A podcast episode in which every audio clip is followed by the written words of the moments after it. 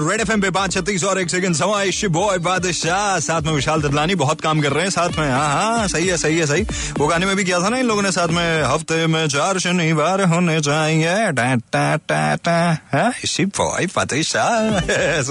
Okay Red F पे U-turn मारते हुए मेरा नाम काव्य है। अच्छा हिंदुस्तान वर्सेस वेस्ट इंडीज ये फोर टेस्ट मैच का आखिरी दिन एंड मौसम की वजह से मैच ड्रॉ होना लगभग कंफर्म हो चुका है। एंड रैंकिंग के हिसाब से अगर देखें तो इस मैच के ड्रॉ होने के साथ ही पाकिस्तान नंबर वन हो जाएगा और हम नंबर टू हो जाएँगे। तो क्या कहते हो? कोई बात नहीं यार, क्या चलता रहता है, ऐसी कौन सी बात है?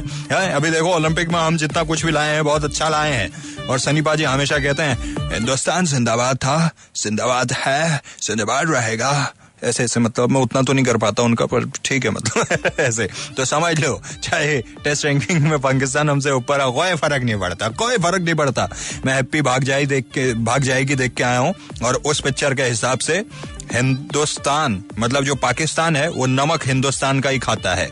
मतलब हिंदुस्तान से ही नमक एक्सपोर्ट किया जाता है पाकिस्तान को और पाकिस्तान हमसे इम्पोर्ट करता है। पीयूष मिश्रा पूछ रहे थे, कब से? तो बोले, बहुत पहले से। रेड एफ़ पे वाला है सुपर हिट गाना। और उसके बाद? जो तेरे संग काट ये दो सुपर हिट गाने सुनो और हैप्पी भाग जाएगी अगर नहीं देखी है। वीकडेज हैं टिकट भी सस्ती होगी। जाके देखो। बढ़िया पिक्चर है। बहुत अच्छी नहीं कहूँगा पर अच्छी है। आपको मज़ा आएगा। हालाँकि कुछ लोग ओवर एक्टिंग कर रहे थे पिक्चर हॉल में। इतनी ज़ोर ज़ोर से हंस रहे। मैंने कहा इतनी तो बड़ी बात भी नहीं हुई जितनी ज़ोर से हंस रहे। पर ठीक है कुछ लोग सोचते हैं कि पैसे ज़्यादा दिए तो हंसो ज़्यादा। कम से कम लगे कि हमें पिक्चर समझ आ रही नहीं आ रही है आपको नहीं आ रही है ऐसा। ये तो सुपर हिट गाने इसके बाद पब्लिक बग रही है।